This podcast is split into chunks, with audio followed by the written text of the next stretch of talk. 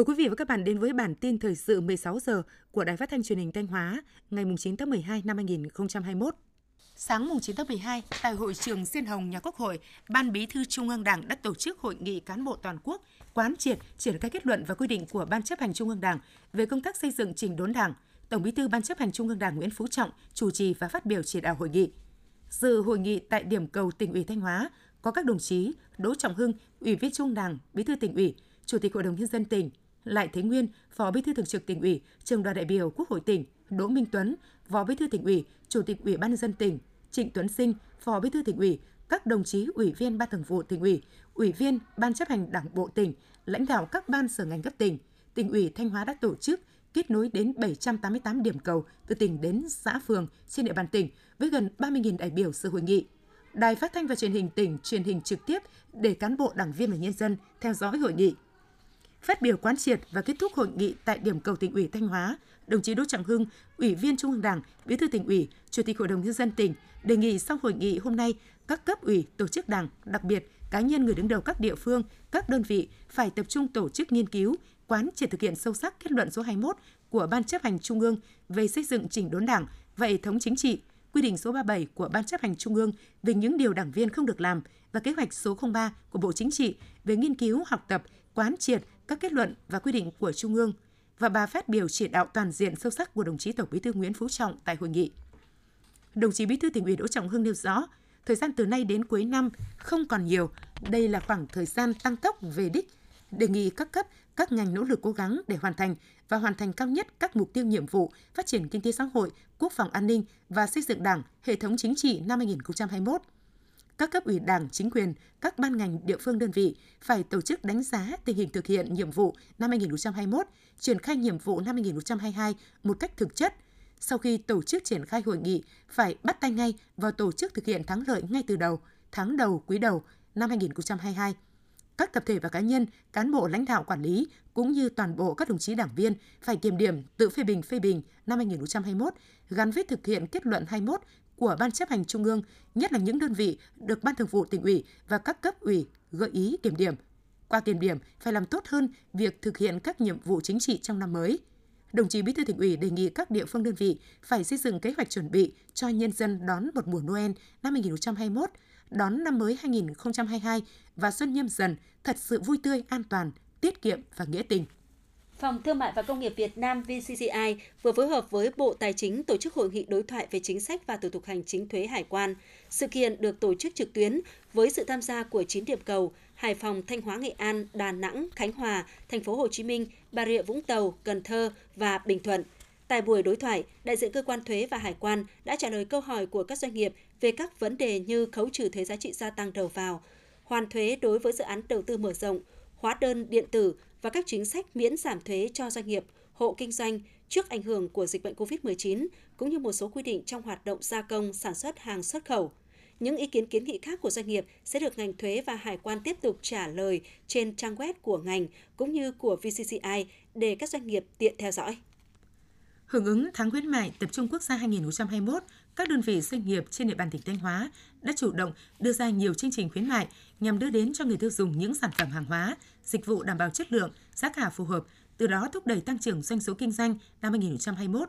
Kế hoạch hưởng ứng tháng khuyến mại tập trung quốc gia 2021 trên địa bàn Thanh Hóa cho phép doanh nghiệp có thể chủ động giảm giá tối đa cho hàng hóa dịch vụ lên đến 100% giá trị. Hưởng ứng chương trình này, các doanh nghiệp đơn vị kinh doanh đã đưa ra nhiều chương trình giảm giá sâu, quà tặng khuyến mãi linh hoạt ở hầu hết các nhóm mặt hàng. Dự kiến trong tháng khuyến mại, Tập trung Quốc gia 2021 sẽ có khoảng 1.000 chương trình khuyến mãi của doanh nghiệp, cơ sở kinh doanh trên địa bàn tỉnh Thanh Hóa được triển khai. Ngành công thương cũng sẽ tổ chức nhiều hoạt động như các hoạt động hội trợ, trưng bày giới thiệu sản phẩm tại địa phương, qua đó tạo sự kết nối giữa sản xuất và tiêu thụ, thúc đẩy tiêu dùng nội địa trong trạng thái bình thường mới. Từ đầu năm 2021 đến nay, các lực lượng chức năng trên địa bàn huyện Thường Xuân đã phát hiện xử lý tới 27 vụ khai thác vận chuyển gỗ trái pháp luật. Đặc biệt, tại một số thôn bản vùng sâu vùng xa, nhiều hộ dân đã liều lĩnh vào rừng khai thác gỗ để xây dựng nhà. Nhiều gia đình trở về từ vùng dịch cũng khai thác cây rừng để sinh sống. Thời gian qua, với sự vận động tuyên truyền của Kiểm Lâm và các đơn vị liên quan, đã có 11 hộ dân tự nguyện trình báo các hành vi vi phạm và cam kết không tái vi phạm. Trong gần 2 tháng qua, các lực lượng chức năng trên địa bàn huyện Thường Xuân cũng đã thực hiện 5 đợt tuần tra kiểm soát liên ngành tại vùng giáp danh với tỉnh Nghệ An và huyện Sầm Tớ, tỉnh Hùa Phan, nước Cộng hòa Dân chủ Nhân dân Lào. Qua đó phát hiện 9 vụ vi phạm, nhận định tình hình vi phạm về quản lý và bảo vệ rừng sẽ còn diễn biến phức tạp, nhất là dịp gần Tết Nguyên đán. Huyện Thường Xuân sẽ tiếp tục thực hiện các biện pháp quản lý rừng tận gốc và xử lý nghiêm những trường hợp vi phạm sẽ góp phần bảo vệ giữ vững an ninh rừng.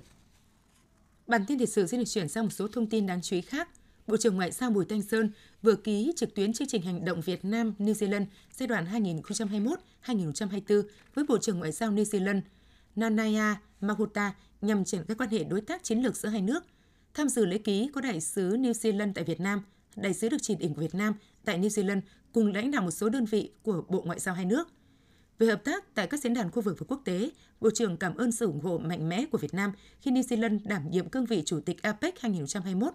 và nhấn mạnh New Zealand là một trong những đối tác đối thoại lâu đời nhất của ASEAN, chia sẻ quan điểm với Việt Nam về một khu vực Ấn Độ Dương-Thái Bình Dương hòa bình ổn định, bao trùm, tuân thủ luật pháp quốc tế với ASEAN đóng vai trò trung tâm.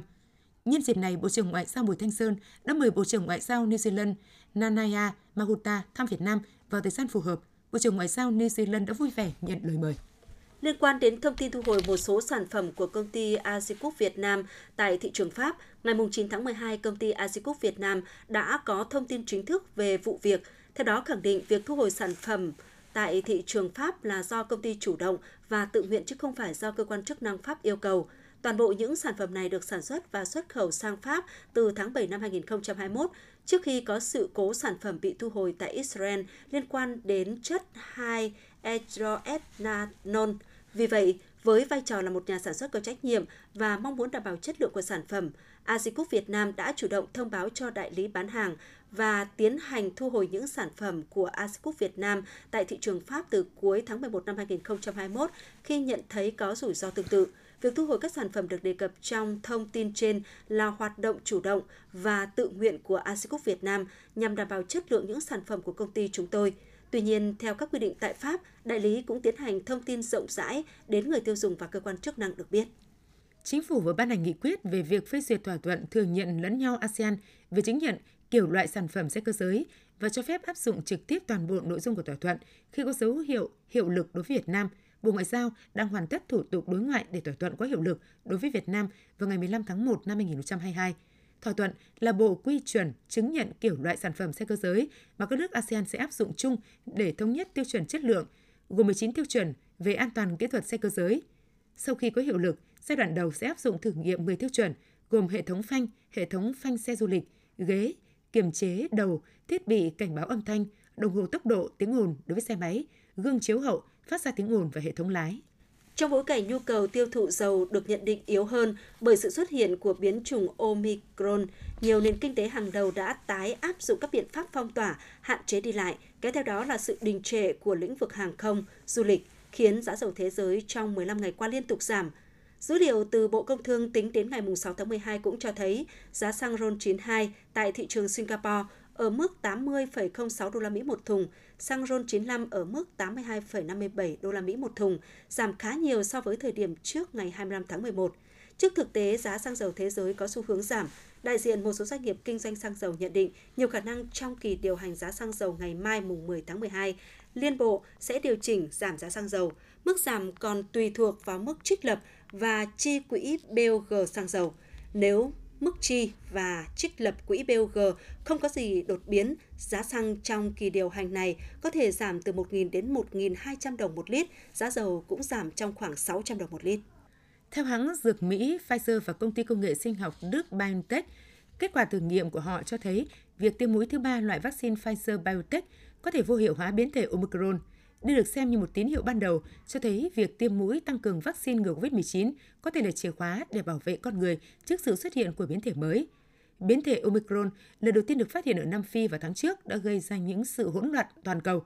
Hiện biến thể này đã xuất hiện ở nhiều quốc gia và khu vực trên khắp thế giới, từ châu Phi, châu Mỹ, châu Âu đến cả các nước châu Á. Trước những thông tin mới từ Pfizer-BioNTech, Tổng thống Mỹ Joe Biden cho rằng dữ liệu mới từ Pfizer về hiệu quả của vaccine chống lại biến thể Omicron rất đáng khích lệ – Bất cứ ai đủ điều kiện và chưa được tiêm mũi tăng cường nên đi tiêm ngay hôm nay, ông Biden nói. Quý vị và các bạn vừa theo dõi bản tin thời sự 16 giờ ngày 9 tháng 12 của Đài Phát thanh Truyền hình Thanh Hóa. Xin kính chào và hẹn gặp lại.